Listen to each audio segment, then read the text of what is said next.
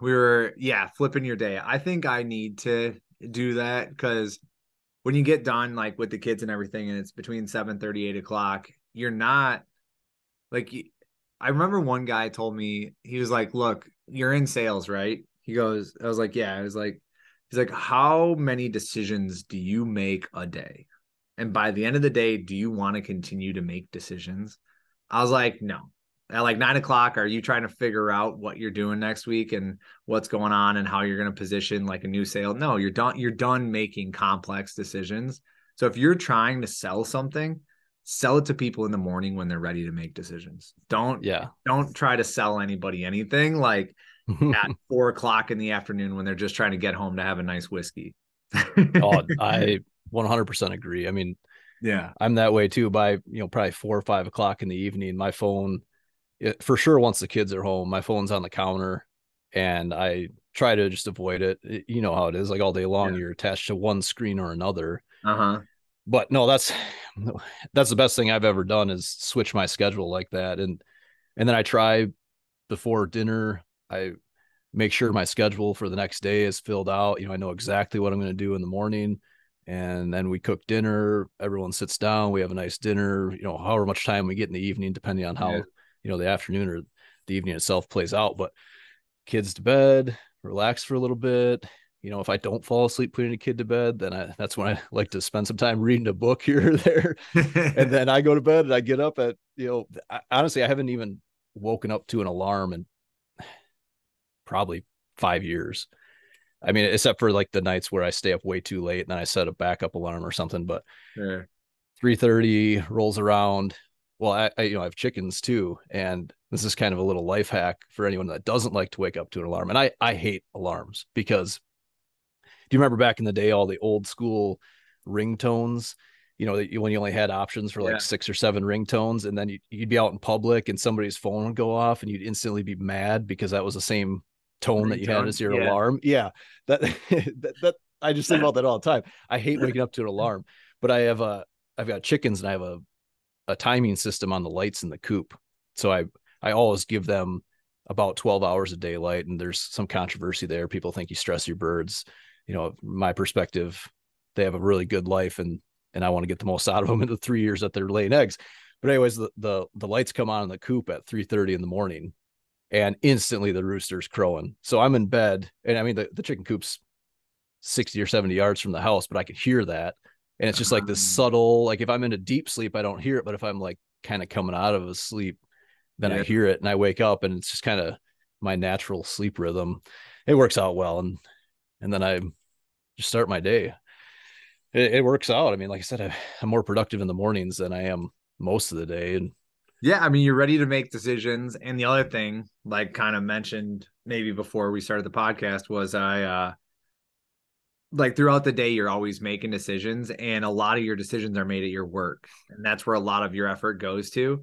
Um and and if and if work takes a whole lot of your decision making power at the end of the day i want to come home and focus on deer vein i'm just kind of like all right what did i want to do? And the, and you have to have a lot of passion to drive it which has gotten me like this far but like to be able to start my day with the passion of deer vein and be able to make the decisions around that like that could be like a, a much better option because you're doing what you want to do and you're doing what you first. want to do. Yeah, first. Yeah. Yep.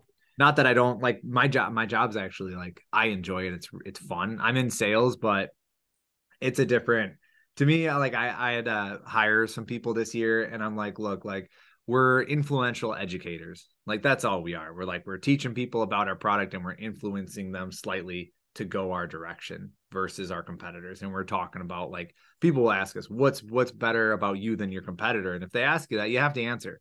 Be like well i think these things are better but these things might not be. You have to answer like honestly and that's what gets you in my opinion that's what gets you sales is just influential education. Um i mean you and i are not that different in that regard then right? I mean that's really my job too at least up until the a client signs with me and we start working together. And you know, back to the decision making, it's like at any given time, I, you know, like right now I have six different projects going on. Uh, you know, I'm, I've got a handful of just consultations, putting together initial property plans. but then I'm project managing three other properties right now with some logging projects and some other larger scale projects and and then on top of that we've got you know springs rolling in so i'm like trying to scramble and coordinate with couple nurseries and getting trees and everything ready to go and queued up for plantings and all this stuff but when it comes to the decision making it's at least for me it, it's a heavy heavy workload because i have now been handed the decision making role for something that's going to affect this property for the lifetime of the client for sure if not generations right? And and, and i don't i don't take that lightly you know I, I don't think anyone should. You know if i could go in there and be like yeah you know just tornado this area for deer and do this and then then years go by and you know right. it's one thing to create good deer habitat. That's honestly that's relatively easy at the end of the day. If you can promote regeneration or that early successional growth you know that's really what those deer thrive on. And that aspect's easy but you know we were talking about earlier is i'm i'm always trying to look for ways to produce income off that property in one way shape or form. And it, it, you know with hunters and recreational properties it's good because most of the time they don't hire me for that aspect.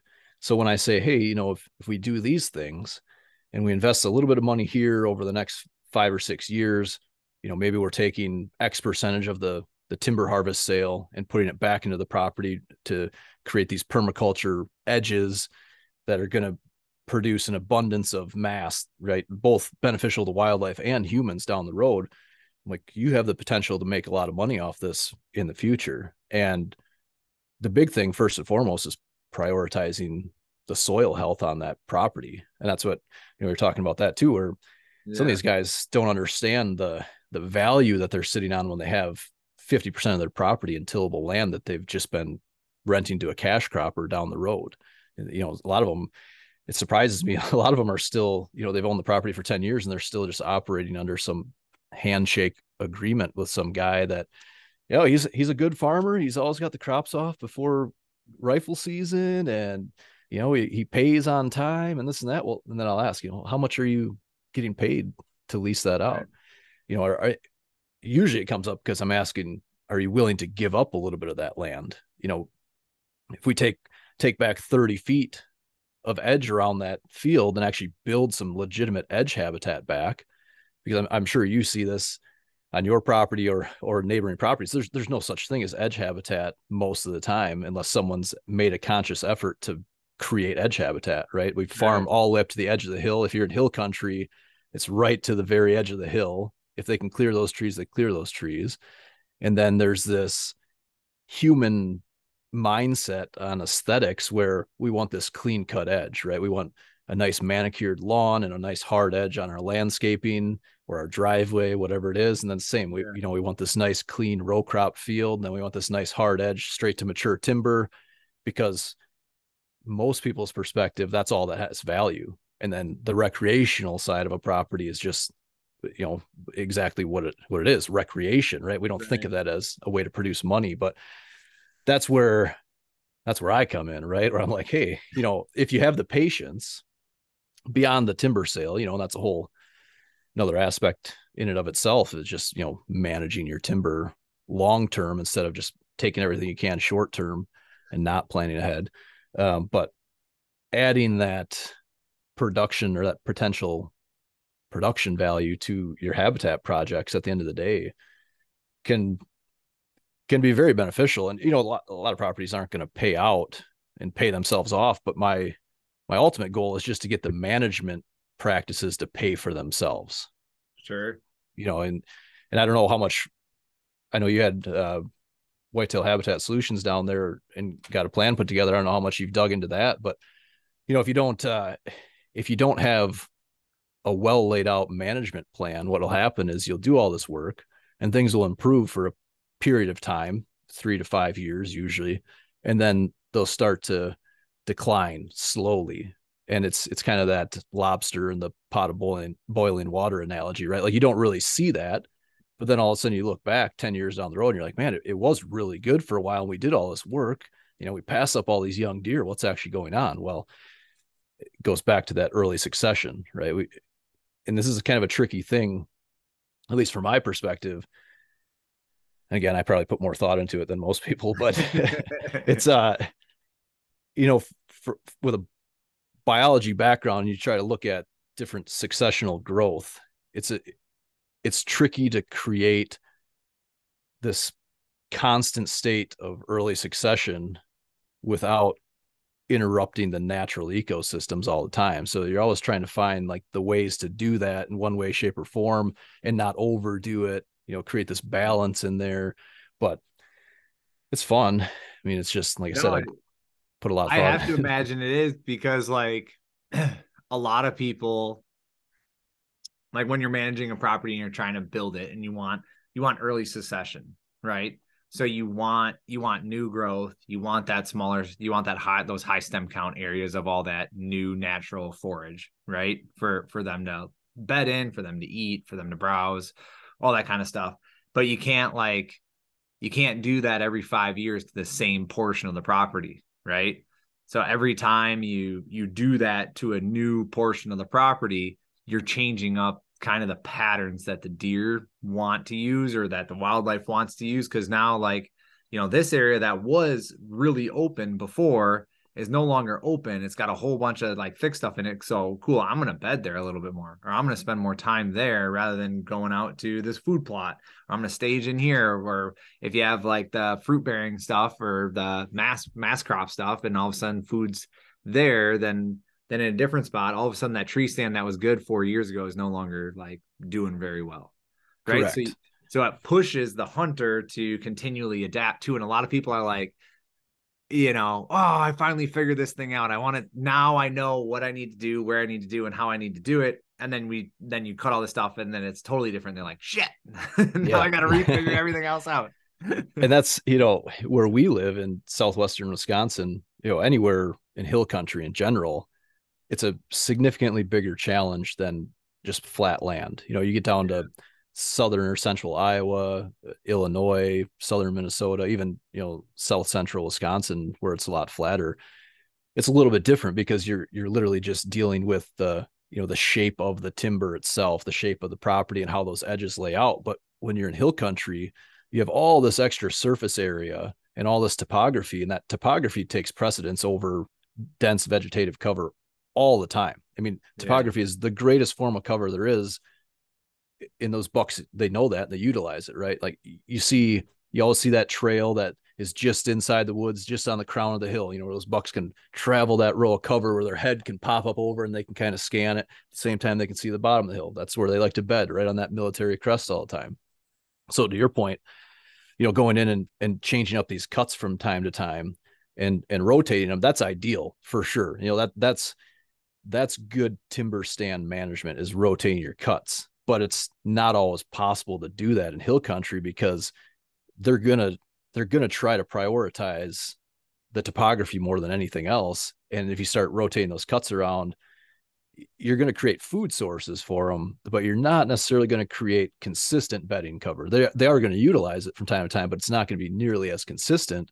You know then the other big factor is just the wind direction and how that plays out you know, or dictates where they actually bet on any given day, right? So it's yeah. like if you have a property that's a, a centrally located ridge and betting on both sides, you can get away with a lot. But maybe you only own half of that ridge, and your property's really, really good on a west wind, where that wind's coming out of the west and it's blowing over their back. So you know your your hillside is facing to the east right? That's yeah. that that's a that's if, if i'm looking to buy a property and i have to choose one or the other i'm looking for that because those west winds are prevailing winds.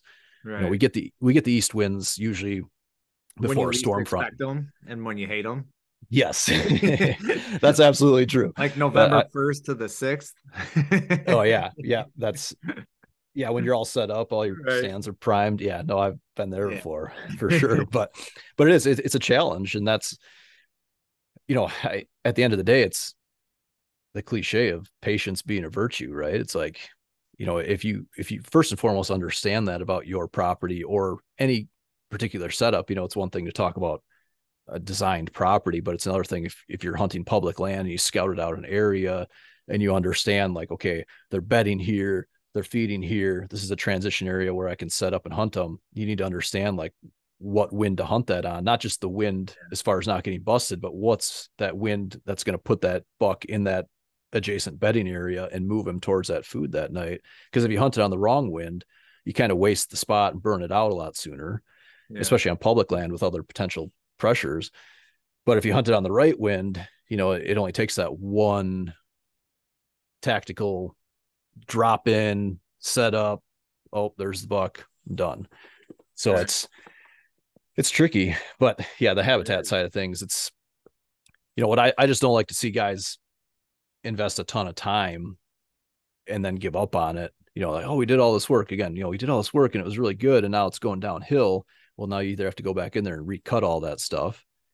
Yeah. And that's why that's why hinge cutting can be brutal. You know, hinge cutting, it's a tool that's very valuable in some situations. But if you go in and hinge cut an entire bedding area, it's it's usually only good for X amount of time. And then you have to go in and recut it. And I don't know if you've ever tried to recut an area that's been hinge cut five or six years prior. It's like, you know, you cut the head off that snake and then 10 of them grow back and you're trying to get in that tangle. And now you've got a, you know, the, the biggest part of your tree is barely hanging on and it's just, it's, it can be dangerous and it's mm-hmm. messy and you get tangled up in that stuff. So that's I, I prefer in those bedding areas. You know, I'll hinge a tree here or there if I'm trying to create some obvious backing or side cover, but for the most part, I cut those suckers as close to the ground as possible so that I can run fire through there and, and burn them off or top kill them and reset them every three or four years. That's about the the best practice I've found thus far, as far as you know, trying to manage for that perpetual early successional growth. Right.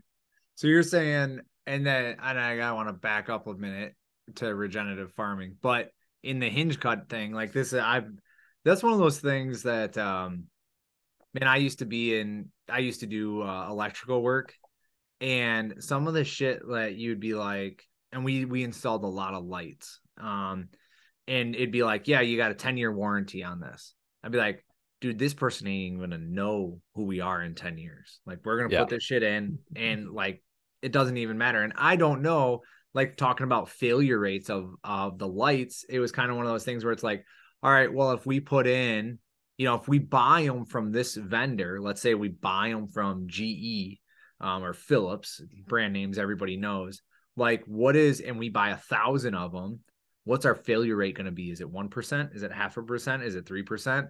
And what's the failure rate over the years? Because we're going to warranty the service work on it so you're trying to understand uh, what this looks like seven to 10 years down the road. And it's all these brand new LED light fixtures.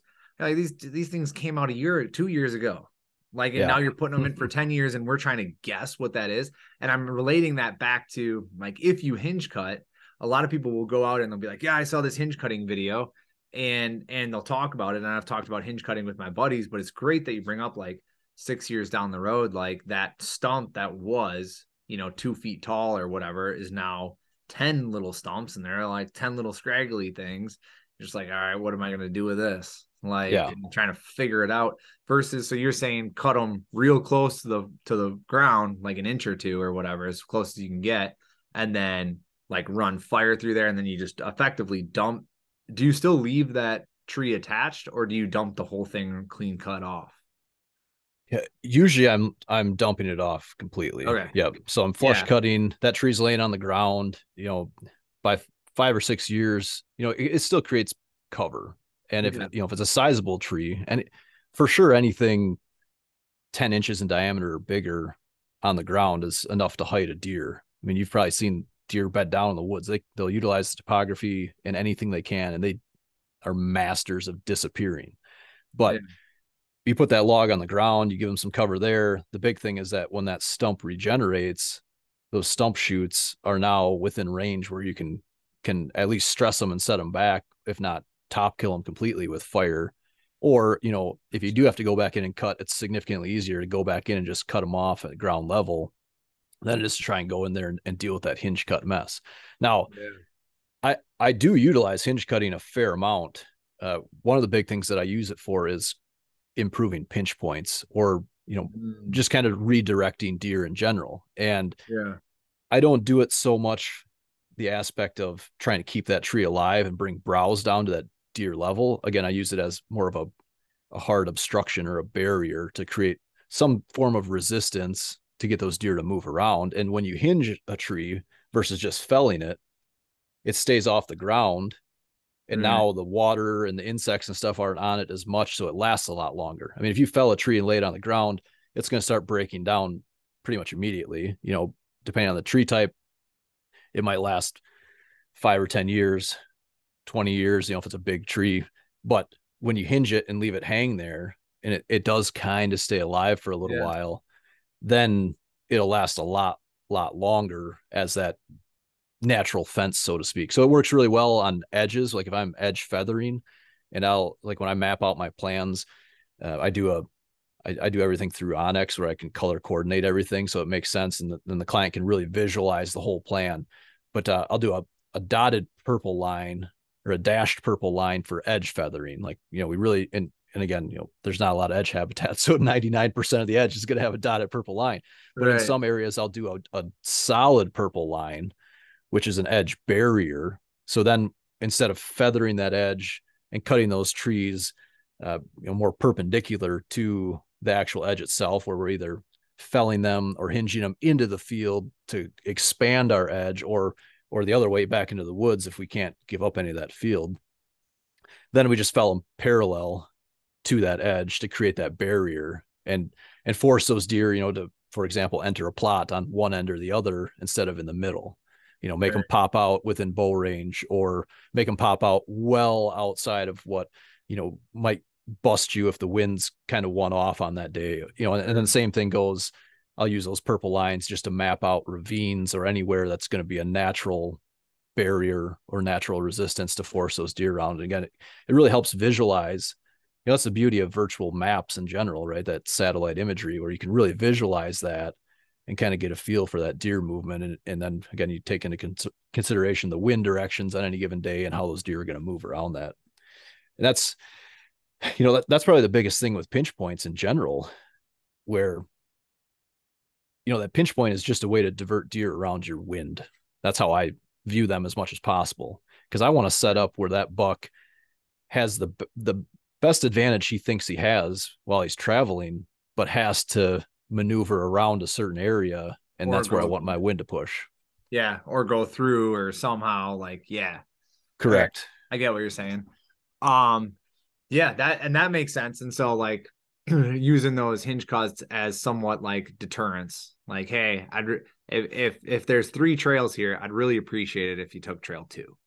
Exactly, and that you know that's one. sometimes all it takes. And you'll see this if you, especially in hill country, it's it's a lot more apparent because again, you're always going to have that trail that runs along the top edge of the hill. Then you usually have a trail that runs along the bottom edge of the hill. And if it's a really big hill, you'll get that one trail that kind of side hills the whole time, right? Yeah. And what you'll see is you'll have a tree down, you know, just naturally blew over or something, and it'll be 100 yards upstream, but it'll deter that deer movement in that spot and it'll force them either to go high or low from that point. They're not going to go up and around and back onto that trail where it's steep. Mm. They're going to go up to the next trail or down to the other trail. So it doesn't always have to be right in a specific area, you know, and in fact, you, you kind of want to do it upstream or downstream so that you're you know making that that v-shaped flow of movement so you have that you know that is it HuntStand or whatever app has that like scent cone yeah. feature yeah, yeah, so you, if you can kind of visualize that scent cones like you want those deer to move around that so you can back them up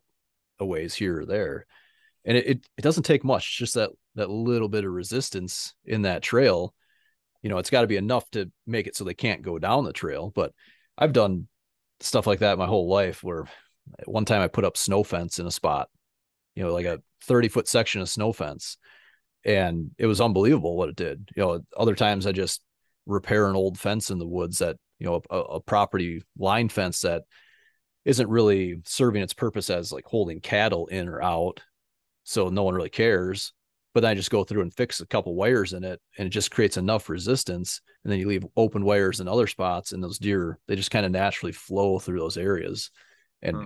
You know, sometimes that's just the name of the game is those little details of getting those deer to flow a little bit better again around your scented, you know, where your scent's going to be pushed into. Yeah. Yeah. There's a few trails that I've kind of, um, uh that and this is a whole different subject but there's a few trails i hate when i'm like trying to figure out how i'm going to approach a stand so i'm like all right i'm going to kind of approach it this way and i'm gonna gonna have to like cut a little trail through here and whatnot just so i can be quiet and you do that and you know two weeks later there's deer tracks on it then you oh yeah, yeah. and it's just a new it's a brand new highway um yeah. she's like shit i didn't want that but like this is what i'm gonna have to deal with and how am i gonna deal with that and then i need to adjust right and figure out how i can not have them do that or i need to move where i wanted to hunt to where they are now going to be right in yeah, a way yeah. um but anyway, re- I wanted to jump back to like regenerative farming. You're talking about uh, making making the people that you work with um, some more money. Um, what are like besides you know planting beans and corn and hay and alfalfa and all that jazz? What is uh what are some good like good non like what I want to say what non monoculture or non like standardized commercial ag ways that people can make some money? Uh, well, the biggest thing is going to be mass producing trees and or cattle or some sort of livestock production, which you know it's kind of a good seg- segue actually from what we were just talking about with pinch points. Uh, so a couple of clients I have right now, and actually on my own property, what I do is I actually I have food plots within cattle pastures and I fence them off. And you know, the deer when you do open up the gates to these food plots, the deer naturally use those gates. So you already created an access trail into that plot where you want those deer to to enter. But on the regenerative side of things, eh, there's no better way to manage land than with cattle, right? I mean, eh, there is no better way. And I'm sure there's people out there that will love to argue with me, but I'll gladly chest up and and bring plenty of facts. if you if you dial back the hands of time and you look at our country or the soil in this country alone, I mean, it's pretty evident that the soil health in our country has been declining since we removed large hooved animals off the landscape, i.e., the buffalo, right? Mm-hmm. And the reason for that is you have an animal that can process nutrients and get it back in the soil more efficiently than anything that we could ever imagine, right? We're never going to reach that level of efficiency that we do with cattle in one way, shape, or form. You know, it might be sheep, it might be goats, it might be cows, you know, they're the more efficient, maybe might even be pigs. Uh, but with the cattle side of things, so my food plot programs are all no-till, diverse cover crops on a rotation. So we put in a multi-species blend in the summer, and then we come in late in the summer and we either roller crimp it down or we put cattle in there and let them demolish it. And then we drill in the fall crop. And we're trying i'm striving as hard as i possibly can to get away from chemicals. I mean uh, yeah. our goal on every single client property is usually by year two or three we're completely chemical free.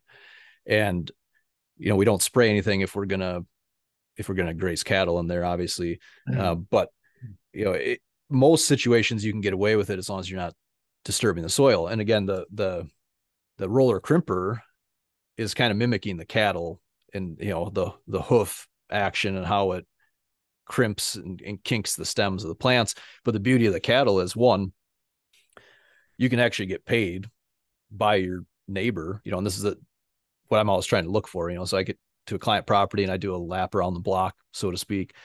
And I'm looking for, you know, what, how the the adjoining properties connect, how the, you know, wherever those edges flow, if there's adjoining timber or, you know, whatever it might be. But I'm also looking around at what the neighbors are doing.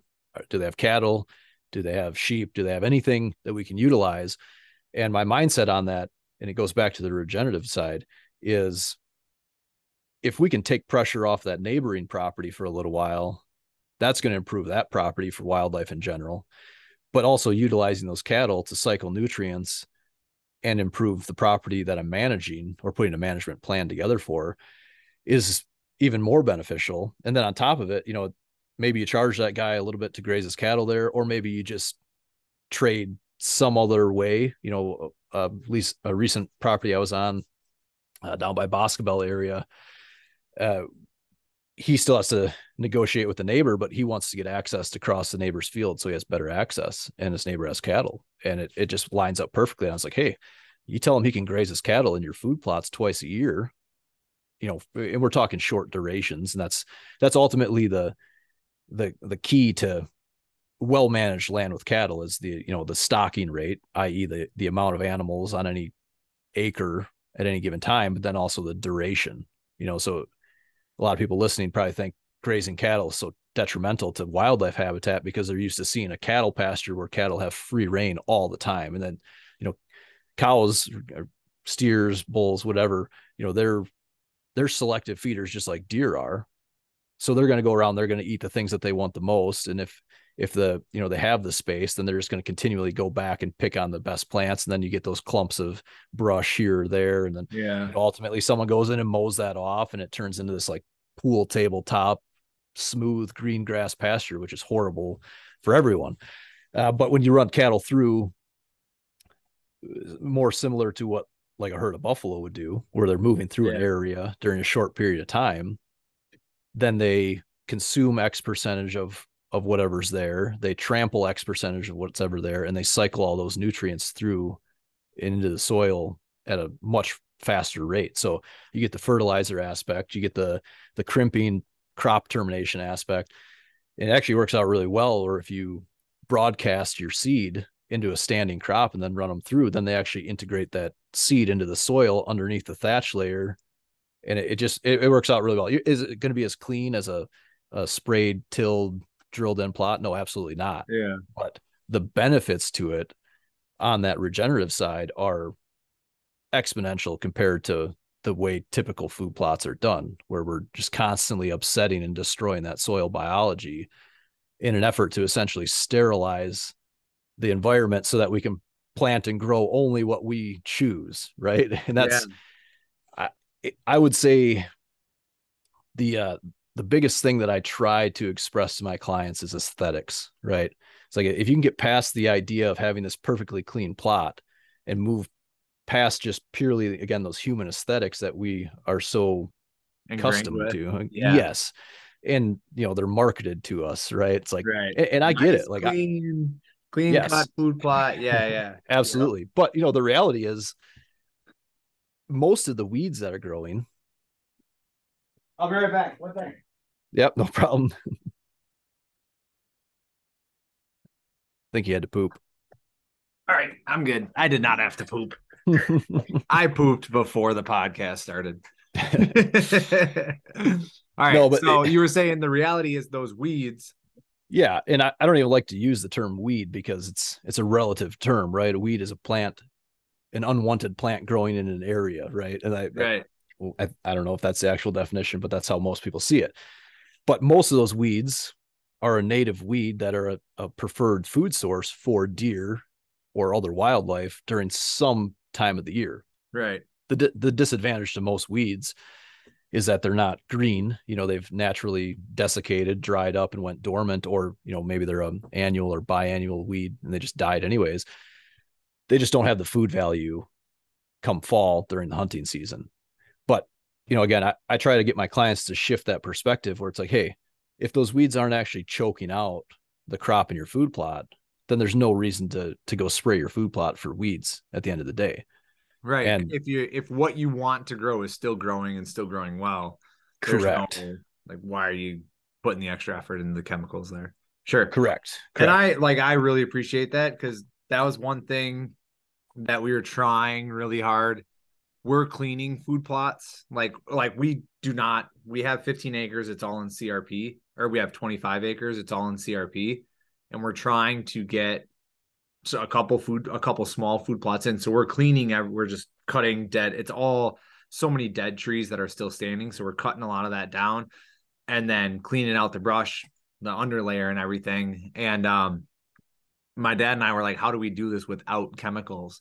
And in year one, we like couldn't we couldn't find a way and we were up against the clock. But this year, trying to really figure out. So I'll I'd like to pick your brain on that a little bit. But Sorry fire. to interrupt. Fire. Fire. Yeah, get yourself comfortable with fire. I mean, that's uh, serious. I am very you know, comfortable with fire. yeah. so you're a pyro, huh? Pyromaniac. A little bit. No, but that's that's the thing. You know, I've of all the habitat plans I've written I, you know, I, I started and I would go in and I would, I'm always looking at all the vegetation, right? You know, and, and identifying invasives. And obviously, some properties are obvious, right? It hits you in the face. I think your property, I think I saw some pictures. You have a buckthorn issue. Is that right. correct? Yeah. Yeah. In a, in a chunk. Yeah. Yep. And, you know, I've never been on a property that doesn't have invasives at this point. It's just a matter of what level they're at. And, yeah. you know, to anyone listening, whether you have invasives or not, your management should be the same in my perspective, because you're going to have invasives at some point. I mean, that's just plain simple. They're spreading across the country at a rapid pace. Yeah. You know, and and the worst part is not to go down a rabbit hole on invasives, but I spent this spring digging up Japanese barberry, ripping it out in my backyard. Like we bought this house a few years ago and it was part of their landscaping. And then I, I didn't really pay that much attention to it because I started I started working on the woods before I started working on my landscaping around the house. But uh I was out in the woods and I noticed all this the barberry popping up all the time. And then all of a sudden I was like, oh man, there's three of these bushes in the landscaping in the backyard. And I rip them out. And then coincidentally, the next day I was in Menards and I went into their landscaping department and they're still selling the shit. So it's like, you know, we're, we're never going to get ahead of it. No. And that being said, there's decades worth of seeds in the seed bank right now from these invasives. And you know, even if you work your butt off to get all the invasives off your property, if your neighbor's not doing anything, then all it takes is a couple birds to fly into his property, eat some of those seeds, fly into your property, and poop them out. And now you have another generation there anyway. So at the end of the day, same thing across the board. Get comfortable with fire. You know, most of the invasive species, uh, shrubs specifically, if you cut them flush to the ground or as close to the ground as possible, it takes them a long time to grow back to a, a, state where they can actually produce seeds or berries again and spread right? Get back to that sexual maturity level. Yeah. Whereas your native shrubs when they're established they're adapted to fire. So you can burn them off and top kill them and it's actually quite beneficial to do that to to cut them off and promote that fresh growth and what you'll see there is they'll grow back in a year or two max and produce the seeds and berries and have all the same benefits that they had as a three or four year old plant. So, right.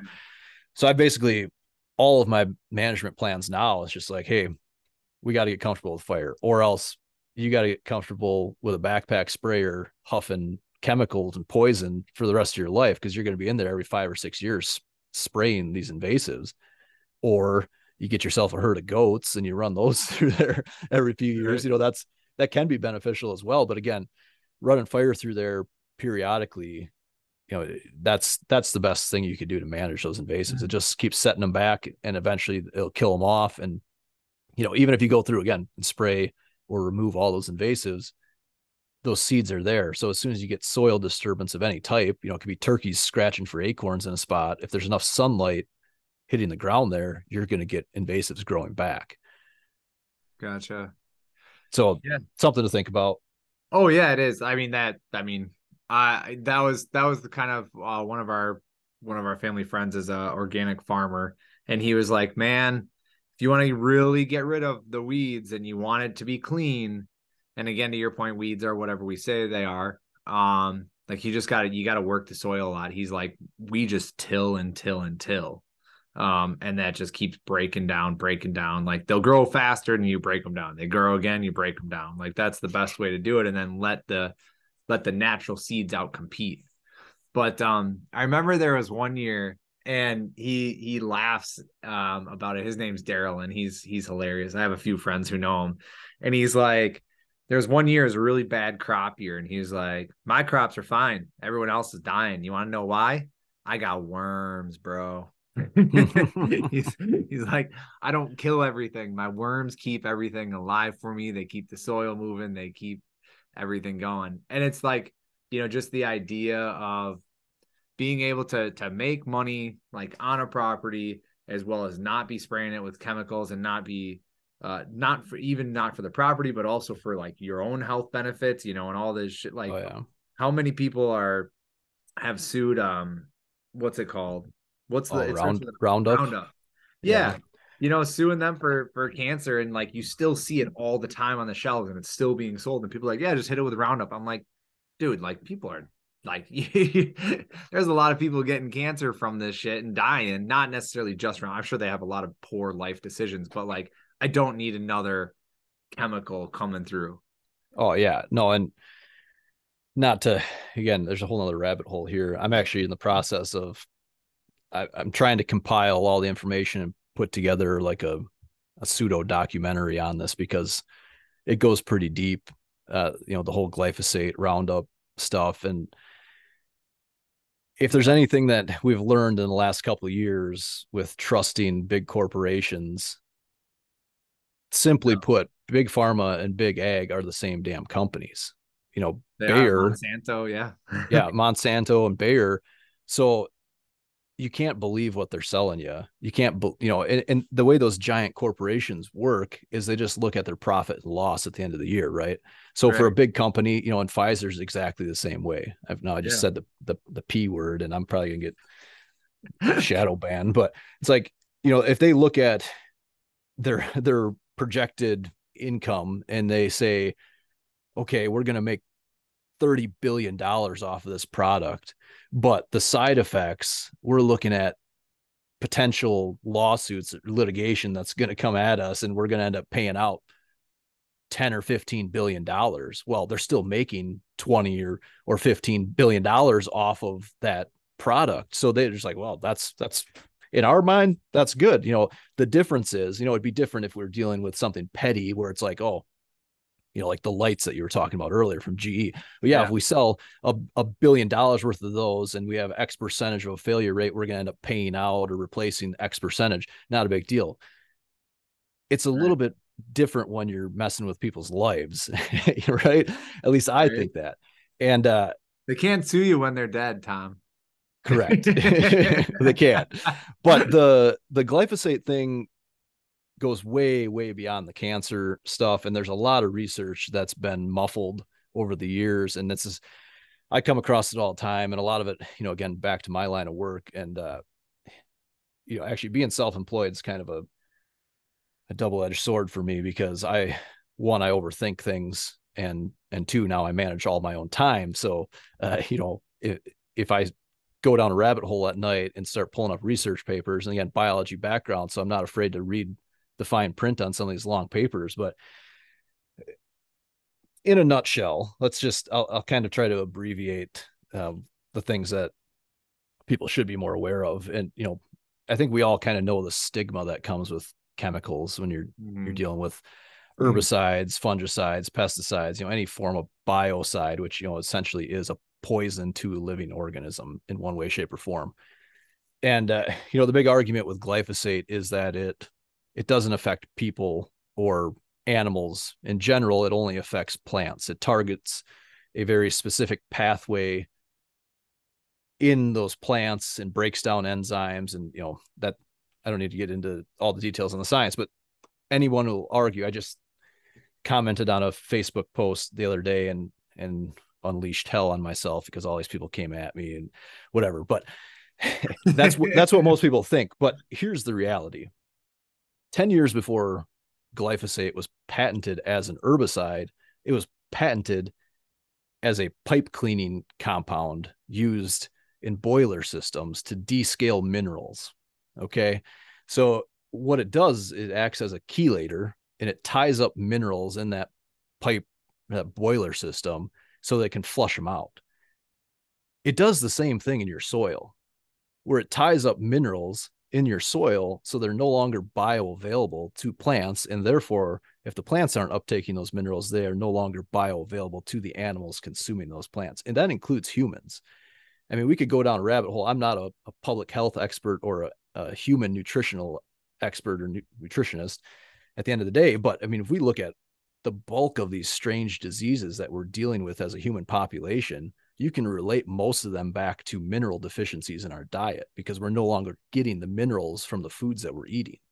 Okay. So that's that's part of it. From a deer manager standpoint or a wildlife manager standpoint, if you want to grow big deer and you think that you're contributing to the nutritional content of their diet by planting food plots, but you're going out and spraying those food plots habitually with glyphosate, then you're you're actually working against yourself at the end of the day. you know those deer are are basically eating empty calories in your food plot. So they might be attractive to them from you know somewhat attractive during certain times of the year because you're planting something there that they can't get anywhere else. But that doesn't necessarily mean that it's beneficial to them and and because of that at some point you're you're missing out on more opportunities than having healthy soil with a healthy diverse planting in there right. and that's a whole nother avenue that we could talk about too you know the the importance of diversity in your food sources for your deer herd and all wildlife in general but you know if we're talking specifically about deer the importance of that diversity goes far beyond just attracting them you know so what usually when i explain to a, yeah. a client or a prospective client that planting this diverse buffet in your food plot is going to create more consistency because you know if those deer one day want clover versus brassicas versus winter wheat versus you know whatever it might be if you have all that in the same general area it creates consistent movement on your property. But there's a ton of other research that proves and shows that animals have this nutritional IQ where they know that if they eat this plant in a certain you know at a certain level or certain moderation that they can now eat more of this plant. And it also changes the chemistry in their body or in their digestive tract where they eat one plant now they can actually digest this other plant better. And, and we know through research uh, dr fred provenza has a really good book and a ton of research out where he studied uh, sheep and goats and deer have a very very similar nutritional demand to these animals and he found out like these are wild populations as well as domestic populations but he found out that a lot of these things are passed on from generation to generation. They're actually learned behaviors where they actually create these uh, cultures within populations where they know like they understand that they could eat this plant if they eat this plant first. So we think deer are just animals that oh yeah they they love our soybeans right? All those forage soybeans man you should see the deer eat those things. Well if you plant this diverse crop in there now they can come in and they can eat a little bit of this and a little bit of that a little bit of this and a little bit of that and their their nutritional uh you know their the content of the nutrition that they're actually taking in is more balanced and it creates a healthier deer. And then again you know if you're not spraying your soil with a mineral chelator. Now you're getting all the mineral content through those plants and into those deer, so they benefit at a dramatically higher level than yeah. just spraying. And that's why I just, well, if anyone out there is listening on the the spray till spray practice of food plotting is the absolute worst thing you can do to your soil. And from what I just said, it's the worst thing you can do to provide nutritional nutritionally dense food for your deer herd. I have to imagine there's no I have to imagine like 99% of people, the far, far majority would say, Hey man, if you said to them, Hey man, we can grow this food plot without chemicals or with chemicals, 90 and it's going to be the exact same, if not better without chemicals, 99% of people are going to be like, Yep, give me the no chemicals. Right? Yeah. Like, oh, yeah, absolutely. I think that's just like a general common sense thing. The reason I think it's it's based mm-hmm. on education, like myself included, is like, okay, I just don't know how to do it without chemicals, or or, and this is the worst part, is I'm too lazy to do it without chemicals. You hit the nail on the head. Mm-hmm. It's not necessarily the lazy thing. Or time. And, and it's or, a time thing, and I, I completely get it. It's a it's a time thing and it's a planning thing, right? So timing is everything, right? That's yeah.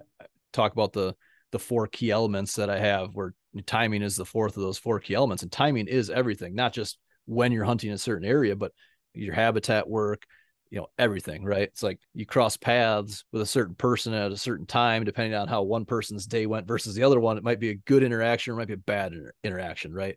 But yeah. timing, especially when it comes to food plots, if you if you have good timing and and you know again more importantly a good plan so you understand the timing you need Mm-hmm. It's not that hard. The issue is that we've all kind of just defaulted to hitting the easy button and that's what these chemical companies have sold us throughout our lifetime you know so it's like i don't really have to think about that but then you know somewhere in this time frame in the summer, I'm going to go out and I'm going to spray my food plots, and then I'm going to come back in a couple of weeks, and they're going to be nice and brown, and then I'm going to plant them. Or again, worst case scenario, I'm going to spray them, I'm going to let it die, then I'm going to till the shit out of it, then I'm going to wait for it to green up again, then I'm going to spray it again, and now I've got this nice clean seed bed. Excuse me. Also, you've killed all the biology in the soil by exposing it to UV light and removing the moisture content from it, and you know you've broken down all that biology that is extremely valuable. That's what that's what processes all the nutrients and puts them into the plant and therefore into the deer. I mean, it's so simple if you think about it. Your soil health is going to directly relate to the the health of that animal if it's feeding in that plot. Soil health equates to nutritional nu- nu- nutrient nutrient dense plants which equates to high palatability which equates equates to highly attracted plants, right?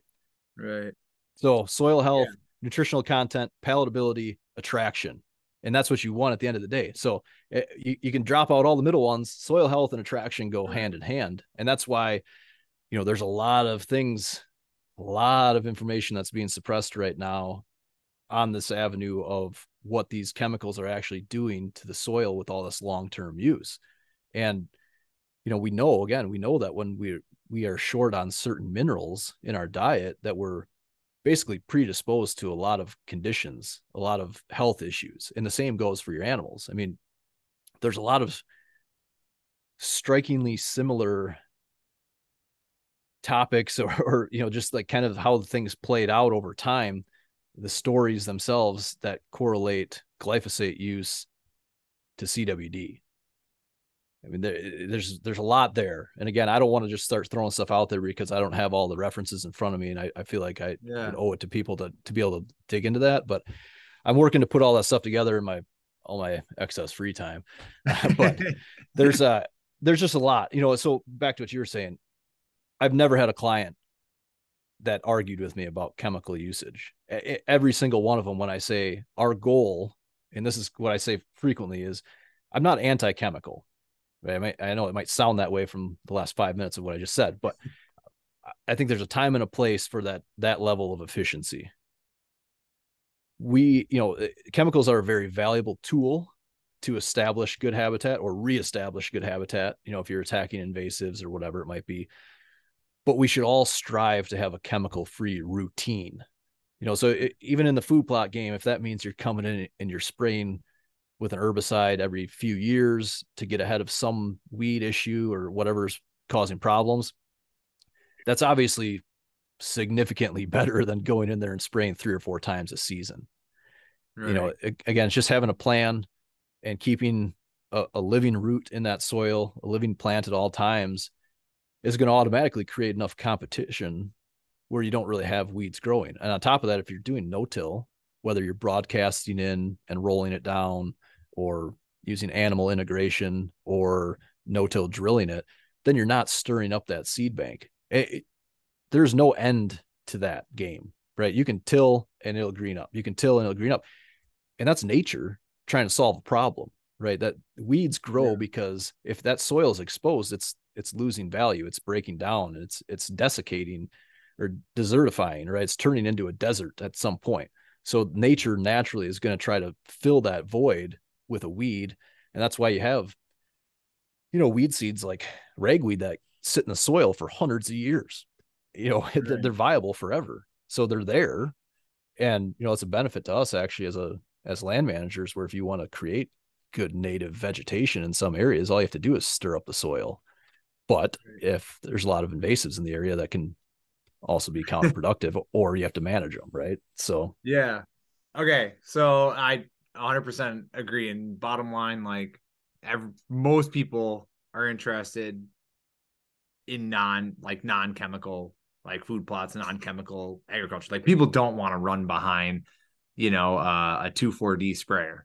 Like that's no. not that's not some what someone because my dad always tells me I what was the chemical that got banned for making eagle eggs soft? I forgot. What. Oh yeah, DDT. Yeah, yeah, DDT. I remember my dad was like, "Yeah, when we were kids, we used to run behind them, run behind yeah. the sprayers because it was hot and it cooled you down or whatever."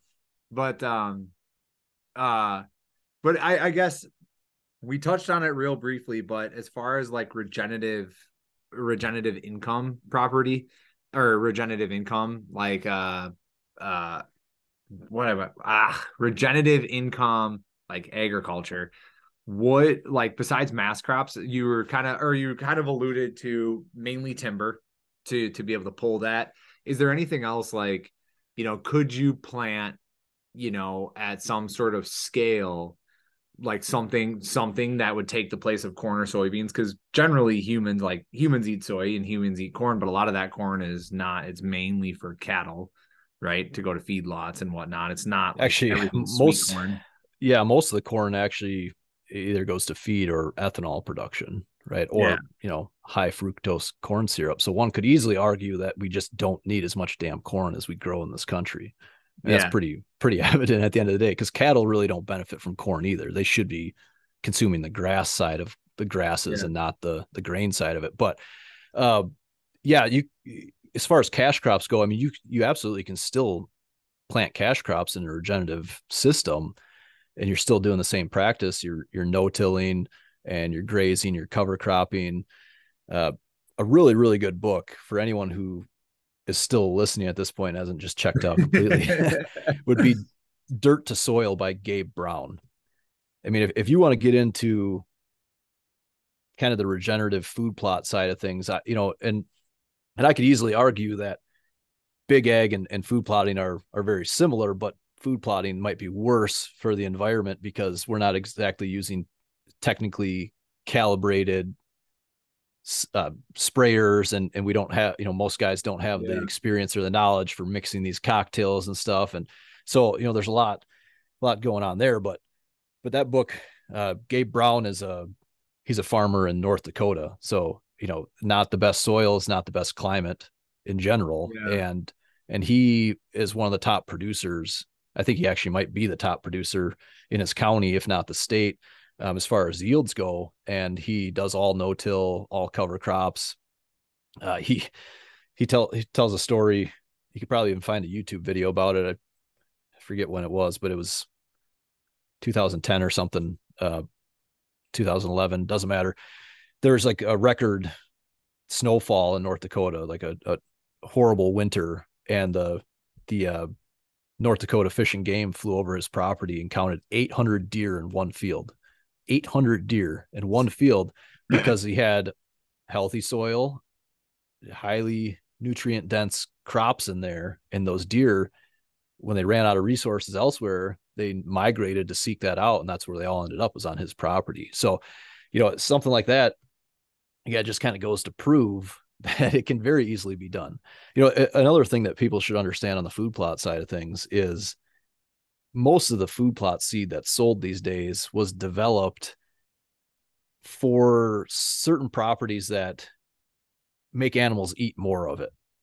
Right? If that if that makes sense, um, right? It is so so when I say that, you might be like, well, yeah, no shit. That's why we want to plant it because then deer are going to eat more of it. but the reality is, all plants have some level of toxicity to them right?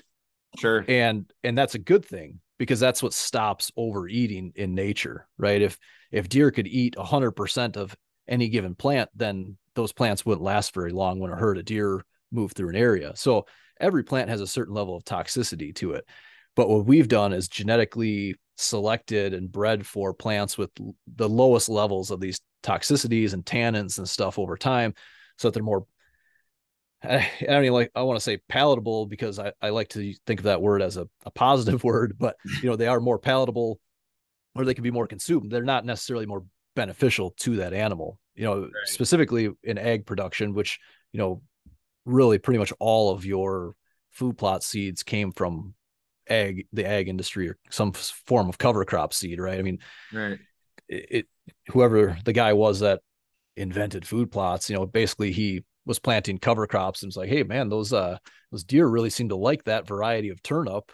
Maybe there's a market for that, you know, especially if we right. put in a bag with bag with a big buck on it. We'll get everyone to buy it. But you know, so that's something to think about. And it's not necessarily beneficial to deer. They are very much creatures of diversity. And like I was saying earlier, uh, the nutritional makeup of their diet requires d- that diversity for them to truly yeah. thrive and also hold them in any given area. So what, what a lot of guys will see, I'm sure, is if you know you're planting all soybeans or clover or you know maybe you have three or four different varieties of food plot plantings across your property you're still going to see your bucks there for part of the year and gone for other parts of the year that's because they have to seek out different nutrients and these secondary mm-hmm. compounds in their diet that they're not getting from your food plots and if you have poor native habitat you know if you have poorly managed woodlots then they're not getting it there either so they they have to leave and you know from a deer manager standpoint if you want to grow big deer, then you need to do everything you can to hold them on your property as much as possible. Right. Yeah, that makes sense. And don't they say like I'm trying to look this up right now, but don't they I I feel like I remember somewhere reading that like 80% of a deer's diet is generally speaking browse, just like yep. random ass shit they find in the woods. Yep, 80 to 85 percent is is going to be browse. So that's the thing is, you know, only 15 to 20 percent of their diet's going to be off your food plots or the the ag field that they're flowing into after dark at the end of the day anyway you know which is another reason why that that native habitat and that browse is yeah. is so beneficial and important to them you know especially right now this time of year it's you know they need that browse more than anything and right. And that's why corn and soybeans why that mature timber isn't like that pretty picturesque you know look through the woods timber is not nearly that great it's because of the fact that like there's not a whole lot of browse in there, right? Correct. Yeah, and that's why if you have timber like that, you're probably not picking up as many sheds as you would have if you have good thick cover. You know, unless right. unless you have the only food source in the area, and then you know sure that, that they have no choice at this point. They they have to eat to heat, right? If it's cold, they have sure. to eat something to metabolize to produce enough body heat to survive these winters. And if you have the only food source in the area, then they're going to be there. But if there's food source somewhere else, eh, you know, especially in the form of browse. And that's what that's what I strive for on all these properties is improve that browse because it's going to be beneficial year round. Right. And then supplement that browse with the food plots that are really there as that highly attractive supplemental food source that keeps them coming back to a certain area with consistency. Yeah. So then um as far as the the cash crops, what are I mean you can you can plant you can plant corn again, you can plant soybeans, and you could do it in an organic fashion, I suppose, right? No chemicals and and kind of do it. Are there any other cash crops besides like that you have looked into and have seemed to work? Um, besides like the main like three or four that everyone knows? Right now, that I can think of anyway, the most profitable cash crop is chestnuts. Really? Without a without a shadow of a doubt. Now, if you're too far north, then you're going to struggle to grow them. But, you know, basically the I 90 corridor and south, you should have no problems with it. Chestnuts are a huge cash crop right now. They're, it's something that I didn't know about until a mm-hmm. few years ago because apparently Americans are the only people in the world that don't eat chestnuts. But the rest of the people, you know, in, in, the fact that our country is made up of a lot of immigrants with that heritage around the globe, chestnuts are one of the most sought after nuts. They're extremely beneficial. They're they're using them a lot for gluten free flour and stuff like that. Uh, but they're you know a, a, mature chestnut tree can produce anywhere from 100 to 200 pounds of chestnuts every year, and you can get up to ten dollars a pound for chestnuts. So if you if you look at on an acreage scale, compare that to corn, when you have an acre of corn that you have all these inputs every year that are fluctuating, you know, fertilizers, herbicides, not to mention the mechanization of the the planting and harvesting processes, your net profit from corn is very minimal.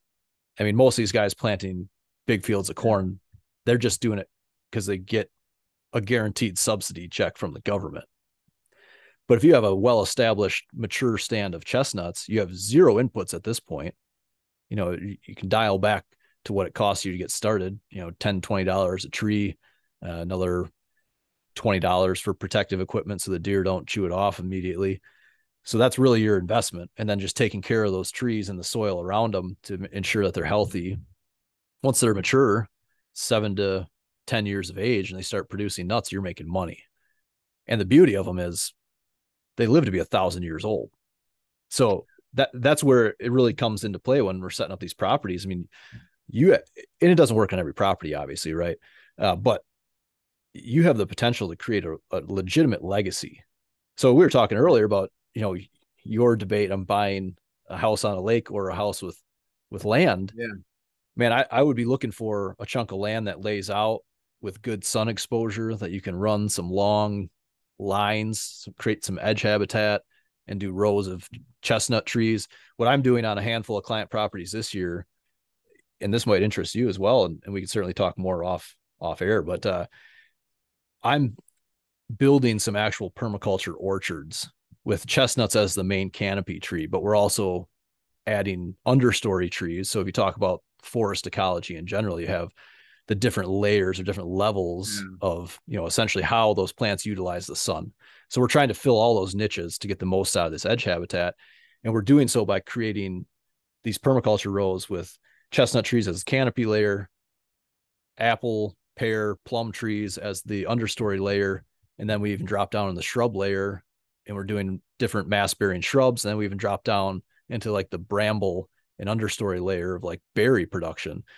Depending on how that lays out on your property, we're we are creating a U-pick system, an orchard system with a member membership only network where people come out and they they harvest this stuff on their own off your property.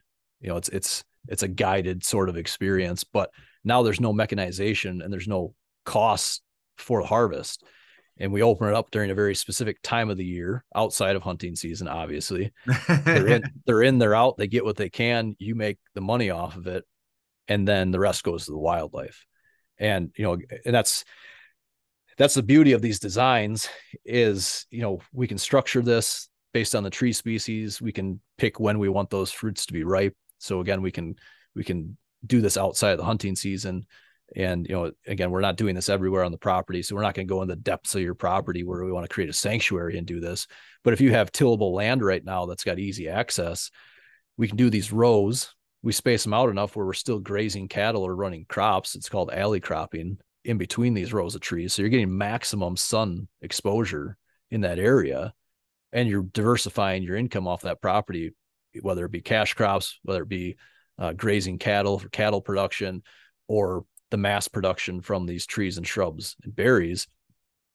And it's all in a, a chemical free system because uh, you know that's the whole the whole idea of regenerative ag or permaculture systems is you're farming in the image of nature right? You're trying to create recreate yeah. these natural systems. So by having all this diversity you have all you know with your plants you have all this diversity with your insects and you have all this diversity with your birds and and and all the other wildlife that comes in there and really manages it. The mindset that we have to get out of our head is that bugs are bad or birds are bad or wildlife in general is bad. You know we don't we can't look at it and go and this is why i like working with hunters on this stuff because they understand it right? Most of the time they haven't even thought about this until i show up but when they look at it from a wildlife perspective and we just go you know we're willing to give x percentage of this to the wildlife right and, and right. that's fine because they manage it you know the the good insects and the bad insects compete with each other and the birds are there and they clean up both of them and if you don't have the good insects and the bad insects there's not enough insects in general for the birds to really survive and thrive so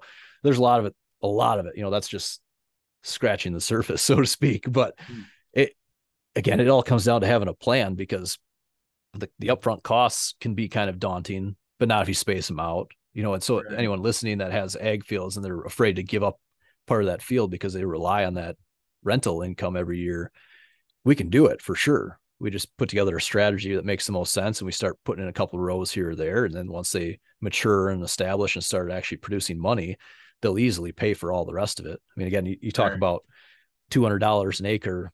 I, I think the, the highest I've seen or heard of yet with any of my clients is like maybe 250 an acre. Obviously, if you're getting down into I don't even want to call it prime land because the land is so the soil is so terrible now. But the the like the grain belt of Iowa or Illinois, then the, it might be higher than that, but it's still not going to compare to what you can get out of these chestnuts if you have the market for them. And that's what we're doing is is working to create more of this market. And I mean, conservatively, you're talking ten thousand dollars an acre, pretty easily. and that's just the chestnuts. That's not including all the other stuff. So the other stuff is really kind of looked at as a kind of a buffer because those trees are going to mature a little bit sooner. The shrubs and stuff will mature in a few years, the berries in a couple of years. So you're automatically creating that income right off the bat. And then once those chestnuts develop, like I said, you you get uh, an acre of mature chestnuts. You have zero inputs. In fact, your input costs back to what I was saying before, like trying to get your management to pay for itself. If you're if you're managing the land with cattle, now it's twofold, right? You're either getting paid by someone to graze cattle on your property, or you're grazing cattle yourself and selling that as another income stream. And that's managing the land, improving the soil all the time, and improving that soil puts nutri- more nutrients out there available for those trees, so they're going to mature faster and they're going to produce a heavier crop every year. So it's it's from my perspective, it's a no brainer. it's just right. kind of this like generational barrier that, you know, the generation ahead of us is so set in doing this. And, and again, I, I completely understand if someone is financially tied to some form of that income, but that's why I, I think that hunters, I, I truly honestly believe that hunters are are the people that are going to turn this shit around when it comes to the ag industry. If there's enough guys that control enough land and start making these changes, and you get these other guys looking at it and be like, "Wow, like that." That just it just makes a lot of sense, right? And it's good right. for everyone. And you know, these are things that I think of when I look at my kids. And you know, everything is full of chemicals these days, and it seems like every time you turn around, you hear of another person in your life that you're somehow associated with that has cancer or some autoimmune disease and it's all stemming from our food system at the end of the day. You know we're exposed to all these chemicals everything from the clothes that we wear to the products that we buy and put in our house or in our vehicles and such and then we put all this food in our system that's got chemicals in it. I you know for those of you listening and that eat deer meat i mean if you're spraying your food plots with chemicals that's ending up in your deer in one way shape or form. And right. and there's also a, a ton of research that's proven that uh, that glyphosate's not inactive when it hits the soil.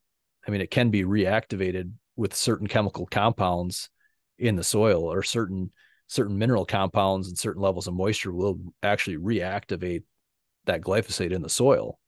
So it can be taken back up into the plants again and can cause all sorts of issues. So think about it. No i mean that's I I I don't I I think it is somewhat generational, but I also think it's um it's educational. Like if you like when we flipped our our property, we had ag land, 25 acres of ag. It was a handshake deal from 20 years ago. We got it. The farmer was like, "Hey, I paid 2 grand for this 25 acres. I'll do that with you too." And we were like, "Dude, 2 grand, that's like 70 bucks an acre. Like, come on. You can yeah. do better than that. And he was like, Nope, that's what I'm paying you. And we're like, Okay, fine. Like you do it this year.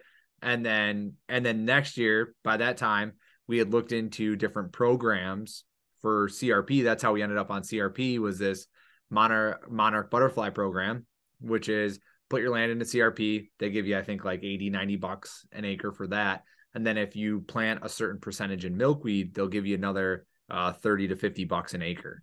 So so my dad was like, "Hey, this is good. We're gonna go organic. We're gonna go. We're gonna put in a bunch of milkweed. We're gonna do a whole lot of native restoration here. Like I'm good with this, and we're gonna get paid 150 bucks an acre. If if at the time I would have said, "Hey, Dad, like yeah, let's let's do that on 20 of the 25 acres, and let's take five of it out." and do some chestnuts and we're going to pay for a whole bunch of this stuff through this like we're going to pilot this over here and if we like it we can do it all over here. He would have probably been like okay. Like if if you would have like he did it by roughly by the numbers. Like what can we do to make money and and do and bring back native native yep. plants? That's yep. and if he would have if you would have been like if we would have known this at the time that contract would have never been signed. Right? So i i think like there's certain and as land turns over and those old farmers who have been farming it for years and years and years as long as they're which a lot of that stuff moves down generational right? This is how my dad did it. This is how i'm going to do it. And this is like and people just you don't like once you once you know how to how to till and plant and pick like and you have and you have the money invested in that equipment. Right? And that's like you're just like yeah this is what i do. I till plant pick. I make 200 bucks an acre. The the only way i'm going to scale is getting more acreage. Like yep. And i need to just keep doing the same thing it's not well let me just relook at how i can reallocate this land to make more money it's that's not the question the question is how do i get more land to plant more corn right yes. yep no that's you're spot on you're absolutely spot on and that, you know back to the crp thing it, it, can fluctuate a lot what they pay you. You know, there's that grading system where they look at the property, yeah. they look at erosion potential, all this stuff. And and CRP, it's good. You know, it it's not great. It just depends on the situation. You know, I I would say if you have healthy soil, uh, I'd rather see it go into CRP than just be cash cropped for sure. Uh, where like in your situation, you're creating pollinator habitat, and you know that's probably really good fawning habitat for your does when that, that grass is taller, you know, if there's some structure left from the year before and obviously ground nesting birds, all that stuff's going to benefit and just the overall diversity in the area that's beneficial. The issue with CRP that I have anyway is on poor ground, you know, like over farmed, depleted soil. CRP is a rest program, right? It's it's not in no way, shape, or form does it improve the land. It just puts it into a state of rest. Because if you're not integrating animals into that CRP to cycle the nutrients, yeah, yeah, sure, you can go in there and burn it off every few years. But when you burn it off, X percentage of that carbon goes up into the air and X percentage of it breaks down on the ground and, and does end up back in the soil, but not not nearly at the same rate as running cattle through those areas. And that's, you know, that's the whole principle behind that regenerative concept is integrating cattle for that nutrient management program. You know, so like I, I can very easily look at different properties in different areas. And, you know, again, this is this is probably a horse that's been beaten for a long time. But uh when you start talking about the correlation between certain ag practices and Pope and Young or Boone and Crockett bucks throughout the country, right? I've seen this yeah. before where guys would be like, well, you can you can very easily see that anywhere soybeans are planted, that's where the biggest bucks are killed, right? Well, I could I could tell you that it's probably actually more related to alfalfa than soybeans when you start looking at it across the board. And if you dial in a little bit deeper on that, it's probably more related to the fact that alfalfa is grown on dairy farms more than these cash crop farms that are just putting all these chemical inputs into it. And not to say dairy farms aren't aren't uh, applying chemicals, but dairy farms typically have a significantly better nutrient management program because they hold the cattle year round, so they spread manure on the fields versus a cash cropper that just goes in, puts in his synthetic inputs a couple times a year, and then pulls his crop off at the end of the year. So sure. there's a lot there's a lot there to think about too. But you know, if, if I'm, you know, back to the land buying idea, if I'm looking to buy land and I'm looking at my neighbors, it's a huge advantage to buy land. Or if you're looking to lease a property to hunt on, or if you if you own land and you're looking to lease your your cropland out to a local farmer, I would prioritize leasing to a dairy farmer before I leased it to a cash cropper. Because that dairy farmer, especially if you put him in a long-term contract, he's going to spread manure on that ground because he's not going to spend all the money he can on synthetic inputs because he's going to get more bang for his buck out of his nutrient management program. So he's going to work to build up the soils a lot better. And you know, if, if you're lucky, he'll plant alfalfa or something that's alfalfa is way better than soybeans, in my opinion, uh, for attracting and holding and growing big deer. You know, I've, I've killed a couple 200 inch deer that were habitually using alfalfa fields at some point in their life. You know, I mean, obviously, there's plenty of people that can say they killed 200 inch deer over soybean fields too. But this, the soil itself and the practices used in that system are are significantly better, and it, it all relates back to how much nutrients are getting into those animals. Yeah. Oh, that's in. I mean, that's really interesting. Um. So, man, I don't even know like where to go from here.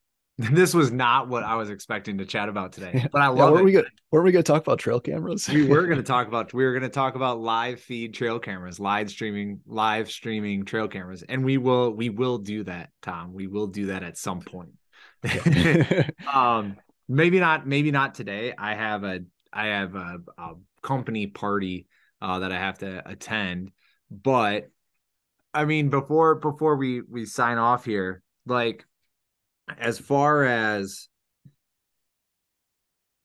as far as you know leasing out land and whatnot like i can understand doing cow like a dairy farm versus uh, a crop farmer like that that makes sense what a, do you have any sort of reservation one thing that i've heard is like i'm not i'm not a huge fan of manure spreading especially if it's any near a water source because you're just essentially like a lot of that shit can run off and run into the water source yeah, for sure. I mean, there's obviously there's responsibilities involved with every every practice. yeah Um, some dairy farmers, actually, I'd say probably most of them nowadays will.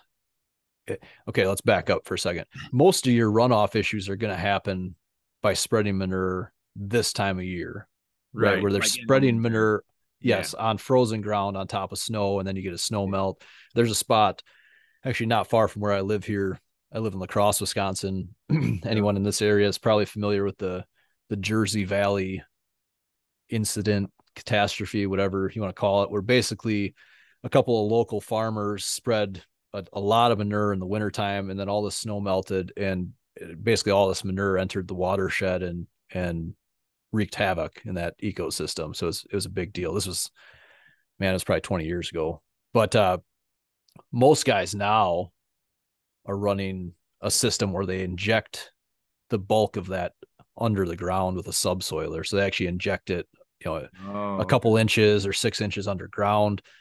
Um, if it's done in the summertime when the ground's thawed out and you have growing plants, it's a you know manure is it's very nutrient dense and it's very bioavailable and it breaks down pretty quickly, especially if you have healthy soil. So everything comes back to that soil, right? I mean, even if you say you grow uh, sorghum or corn or something in a in a field that has very healthy active soils it's going to break down those stalks that carbon's going to get broken down at a significantly faster rate than if your soils are sterile where you know you've sprayed and sprayed and sprayed and worked that soil then that that residue sits there for a lot longer. So it's the same thing with manure when they spread manure.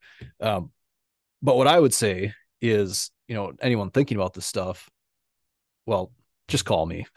I'll help you out. I mean, one of the, one of the things that I do, there's so many variables involved, so it's hard to explain it all the time. And what you know, the same goes with dealing with a logger as as dealing with a farmer, right? So if you lease land and you're renting out your cropland, you probably are only ever going to deal with one or two farmers in your lifetime. So Yeah. you know, you're not really you really don't have the ability to shop around, not to any extent where you're going to get the best deal you know, Mhm. like in your situation, the farmer was like, This is what I'll pay you. And you're like, Well, we want more. And he's like, Well, that's too bad. This is what I'll pay you. Right. What I do with a lot of my clients is I help them put together the, the land use agreements or these contracts with the farmers. So we could even say, mm. like, you know, we want manure on the fields, but we don't want it spread between these times of year, plain and simple. You know, the same goes with contract grazing. We want you to graze it, but we only want cattle in here this time of year. We only want this many, you know, this stocking rate for this duration. So we Right. we are prioritizing.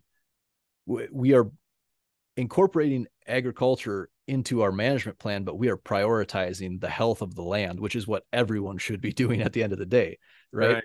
And, and again, that's why I I strongly feel that it's going to be hunters and recreational property owners that are prioritizing the environment if they're doing that. Now, I say that loosely because there's a lot of guys out there that one either don't understand it or two don't care to understand it. They're just in it because they want to kill a big deer as quickly as they possibly can and that's it, right?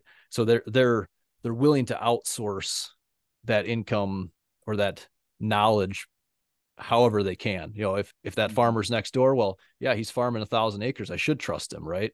Well, maybe, maybe not. Right. Um, but again, that's where where I come into play, and the same goes with loggers, right? I just walked a a, a client property the other day with a logger, great guy, you know, and the same with these farmers. I'm I'm not trying to bash these farmers by any means, but the same goes with the logger. If if you hire a logger to cut your property, and you know, again, it, you're probably only going to ever deal with a logger once or twice in your lifetime.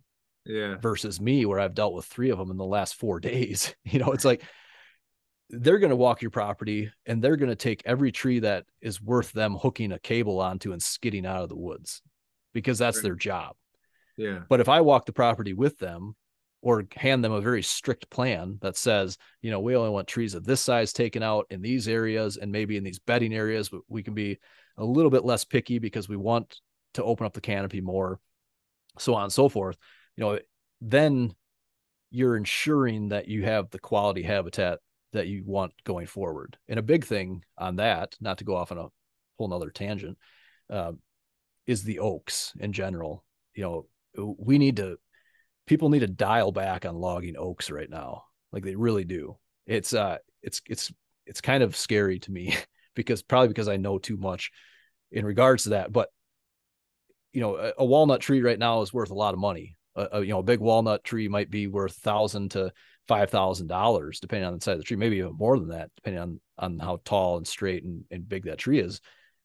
A, an oak about the same size is going to be worth three to five hundred dollars, right? So you know, I, obviously three to five hundred dollars is a lot of money, right? Cut down two of those, I can buy a new bow this year. Sweet. well, you're cutting down a, a three to five hundred dollar oak's probably a two hundred to three hundred year old tree.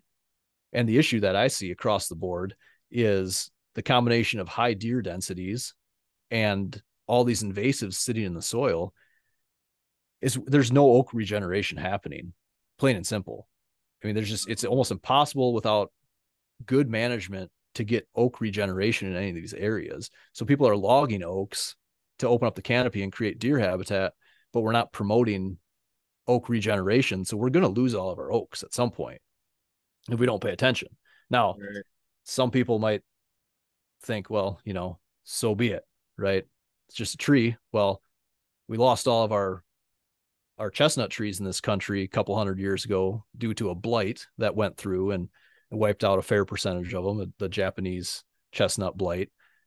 That's why chestnuts are so sought after by wildlife because most wildlife has evolved to seek out chestnuts because it was one of the top mass producing trees in the country until the blight came in and then the government thought that they were being smart and getting ahead of it and they just ordered the cutting of all the rest of the the, the chestnut trees which again a whole nother rabbit hole there because a lot of these invasives were brought in by by the government too to use for certain aspects of you know erosion control or or fence rows or whatever it might be but with the oaks oaks are the host plant to over 500 species of lepidoptera in the larval state so moths and butterflies in the larval state right? So they lay their eggs on an oak. That oak or that that egg hatches, becomes a caterpillar. X percentage of those caterpillars are consumed by birds. Most of them that time of year are fed to to nest, you know, nestlings or a hatchling chicks. Gives them tons of protein, tons of energy, so they can grow and they can grow fast enough to make the migration route in the fall. Um, so 500 plus species of moths and butterflies are gone when we lose our oaks, and you know, not just the cutting of the oaks and the lack of regeneration, but we also are dealing with oak wilt and other diseases and stuff that happen as well. So went kind of on a tangent there, but the the, the what I'm getting at is it's important to understand how you're utilizing your land mm-hmm. and think try to think not just short term like how do I make money right now you know and, I, and again I understand that uh, but also think long term and not to sling mud at realtors. I've got a lot of realtor friends, and I, I there's a lot of really good realtors out there, but I wouldn't take land management advice from realtors, plain and simple, because most of the time a realtor is going to do everything they can to talk you into buying a property, and that's their job, right? right? Yeah. I mean, the, the analogy that I use with this is you know, I'm not going to take advice on how to fix my car from the, the guy who sold me my car. I'm going to talk to the mechanic, right? The guy whose job is to fix cars, not the guy who sold me the damn car. Okay. Right. It's the same same with realtors where they there's a lot of them that are very knowledgeable and you know they and a lot of them own land and manage land on their own. But most of them aren't looking long term. They're looking short term. And they want you to understand, hey, okay, this is this land costs this much.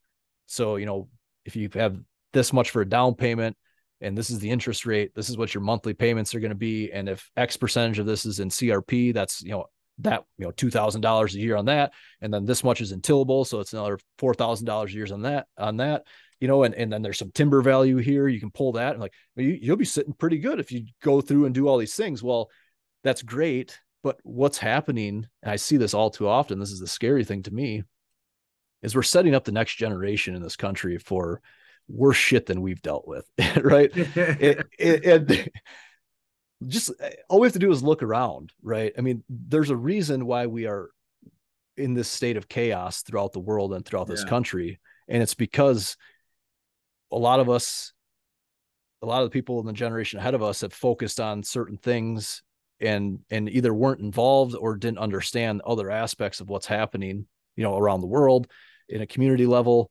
at home with a health level whatever it might be right so we all need to be better and pay more attention yeah. to all of these things and this is why i you know i kind of have a problem with with anyone who specializes in one thing or another without consulting or conferring other specialists in general right like yeah. a network of specialists other parts of the puzzle yeah. Absolutely. You know, when you have a team of people that understand how a system works or how all these moving parts operate together, things just tend to turn out better in the long run. But when right. you have someone who's really good at extracting this or that and doesn't understand the the consequences of it down the road, it usually ends very poorly at the end of the day. So, yeah. you know, again, no. the farming practices, the the timber stand management practices, all these things they all go hand in hand. You know, they're all synonymous because, you know, if we lose our native habitat, the farming habitat or the farming land is going to lose quality as well, right? We right.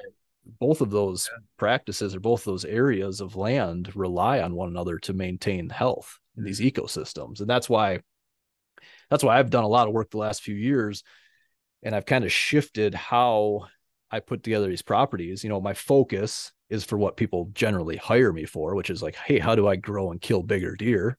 Okay. Right. But at the end of the day, that's somewhat elementary to me at this point, right? Right. If you if your property is set up well and you have a good management practice and you keep the pressure off and you have food in the right spots and, and the right kind of food and quality of food, you're gonna have deer and you're gonna have good deer. I mean, it's really not that hard to get big deer these days it's not that easy to kill them all the time, right? I'm, I'm not, I'm not, not trying to downplay it. It's still a challenge. yeah.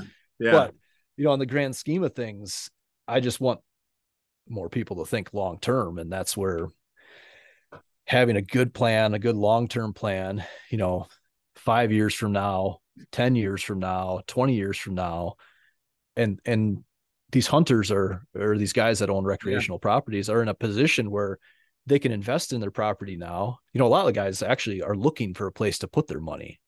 Yeah. Right. And there's no there's no better place to put your money than in land. And there's no better place to put your money in land than than land that's going to pay out down the road if you have that patience. I mean, you, you could put your money in a retirement fund all day and you have no control over that, right? Right. But there's all these things you can do to a property to improve the value of it mm-hmm. at all times. It's just not going to be that immediate payout. And you're not going to be able to look at your investment account and be like, oh man, I'm up 20% in that, uh, that portfolio or whatever it might be. You look at that land, you can look at land prices and everything, obviously, but you know, to me, it's more important that I do everything possible to hand that land off to the next generation and give them an advantage moving forward versus, hey, you know, I got what I needed out of it. Good luck. right. Yeah, man, I I agree, and that's a great great message. And to add to your point, you know, it's uh, what you're talking about earlier. It's always I've always taken the mindset of kind of follow the money. Like if someone's giving you advice, follow the money.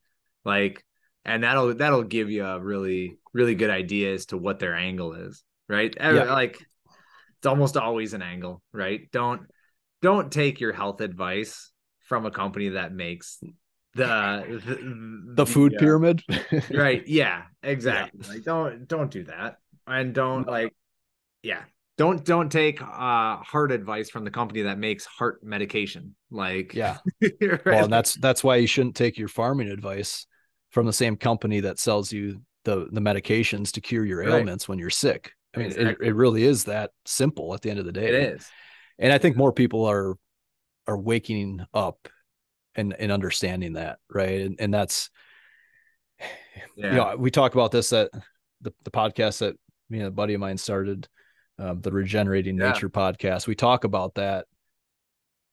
We've got some guests coming on and some things where I'm just kind of digging into some other avenues, but a lot of it happens to be current events. And we talk about the importance of understanding how you're spending your money, plain and simple, right? We we the consumers control the world at the end of the day, right? Like there's yeah.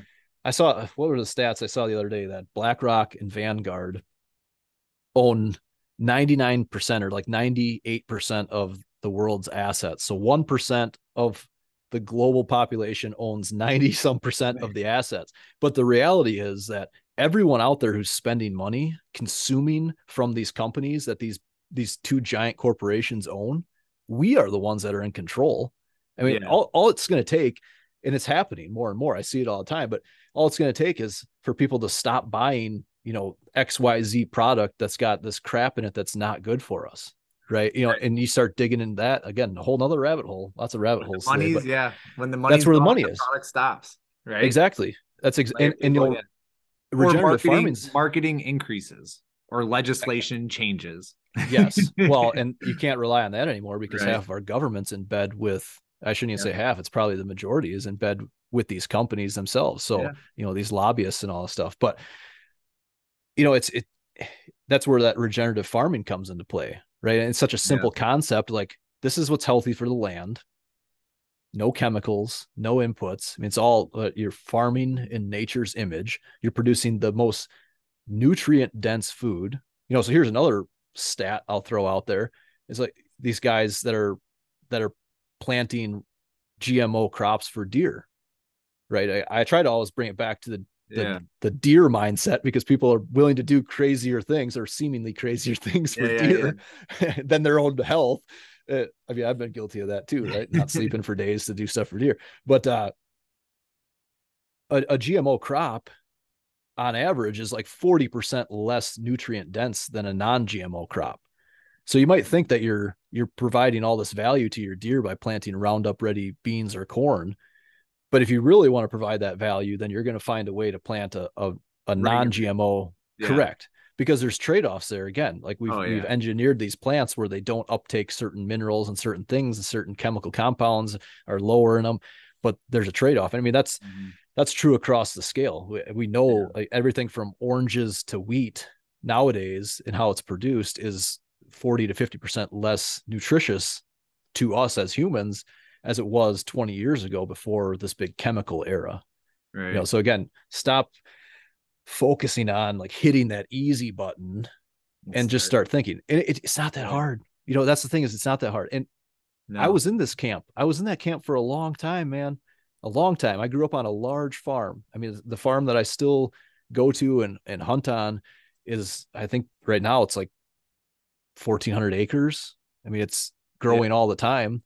Uh, I mean, probably only 300 acres of it, it's huntable land. Most of it's tillable, but they're still farming conventionally. So I'm, I'm not trying to bash them. Again, it's a generational thing and things are going to trend a different way. So back to the consumer side of things, if we want to get ahead of this, whether it's the food plot industry or the the food industry itself, is we just stop spending our money with with companies that promote bad practices mm-hmm. you know because their priority is making money and yeah. Not, they don't they don't care about the long-term side effects of it but right. you know i there's a reason one of the main reasons that we only eat venison and chicken in our house is because it's the healthiest food that we can put on the table at the end of the day right now uh, grass-fed regenerative beef is actually probably healthier than the deer because I can't control if that deer goes and eats out of the farmer's field. I'm not spraying my food plots, right. but it might be going in the field. But but you know, it's like if you just keep eating the same crappy food and then complaining about crappy health and how you feel, you know, right. it's your own da- it's your own fault at the end of the day. So that's right. All right. With that, I got to get to this dinner party. My wife's texting me. She's like, get upstairs. We're leaving. So with that, uh, Tom Milsna, did I say that right? Milsna? Thomas Mills. No, I go by I go by Thomas generally, but Thomas. Tom's okay. okay. I'll let it go. All right, Thomas. I like. All right, with the Untamed Ambition, I'll put the links in the show notes, and we will have another podcast on the trail cameras and the live stream and stuff. I want to cover that, but this regenerative conversation was, I think, is really important for a lot of people to hear. And yeah, and, no, it was a good time. More. It's more and more important to me, um, and so maybe other people think that's important too. I, I feel like for me, and not to not to delay you anymore, but for me, as soon as we had kids, your perspective on life changes, right? It's not just like yeah. what can I do to to to do whatever. Mm-hmm. It's now it's like, okay, what can I do to ensure that I'm doing the right things for them? You yeah. know, and, and there's a lot of things that we've done in this industry and every other industry that may have worked and are working or seeming they seem to be working, but they're not the best thing in the long run, right? Right. right. Like it's like if I want to treat depression short term, I can just drink a bunch of booze, right? That's gonna that's gonna fix my problem short term but right. that's not the best best thing to do long term. There's a lot better long term solutions, right? So 100%. yeah, you better get going. I don't want to hold All you right. up any longer. It's great chatting with you. yeah, great catching up, Thomas. Appreciate it, man. Appreciate yeah. the time. Um, yeah, I'll drop your stuff in the in the show notes below if you guys want to check them out. Reach out to them. Instagram, best way. Facebook, phone yeah, number. Yep. What do you want? Any of those? Um, I'll throw you my Linktree. Sure. Link. Um, yeah. all that stuff should be on there. Okay. Can I put your email in the show notes too? Yep, absolutely. Okay, fantastic. We'll do that. All right. Thank you, everybody, for listening. Uh, if you enjoyed the podcast, please like, subscribe, tell your friends, spread the word. Uh, regenerative ag is the way to go. All right. Catch you guys All later. Right, take care.